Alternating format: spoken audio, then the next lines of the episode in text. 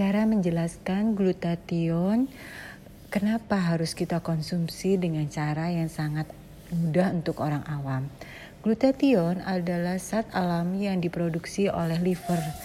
Tapi dengan bertambahnya usia dan juga kondisi polusi dan uh, asupan yang sehari-hari kita maka pada usia 20 malah mungkin kurang dari 20 glutathione sudah tidak diproduksi lagi oleh tubuh. Tandanya di atas usia 20 mulailah terlihat tanda-tanda penuaan.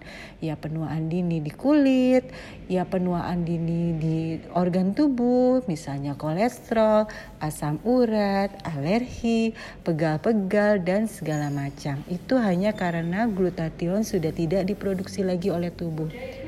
Lalu bagaimana caranya agar kita selalu uh, bisa menambah kondisi glutathione ya dengan asupan glutathione itu sendiri. Glutathione kenapa harus dikonsumsi pada saat perut kosong? Karena enzim yang diperlukan untuk mengolah glutathione diperlukan siaga penuh. Kalau udah isi makanan, mau nggak mau enzim akan sibuk mengurusi makanan yang masuk duluan, sehingga glutathione tidak bisa diolah secara sempurna.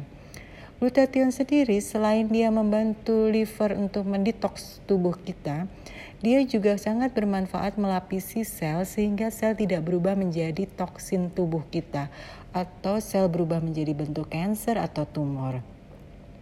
Lalu Glutathione itu sendiri dia untuk kulit sangat bermanfaat sebagai antioksidan atau master antioksidan sebutannya di mana dia akan mencongkel flek-flek yang ada. Kita semua tahu flek itu terdiri terletak di akar kulit yang sangat dalam. Nah, glutathione bisa menembus dan mencongkel flek-flek itu sehingga kulit muka menjadi mulus, glowing dan wow. Nah, ini yang paling gampang untuk dijelaskan ke orang-orang banyak. Terima kasih.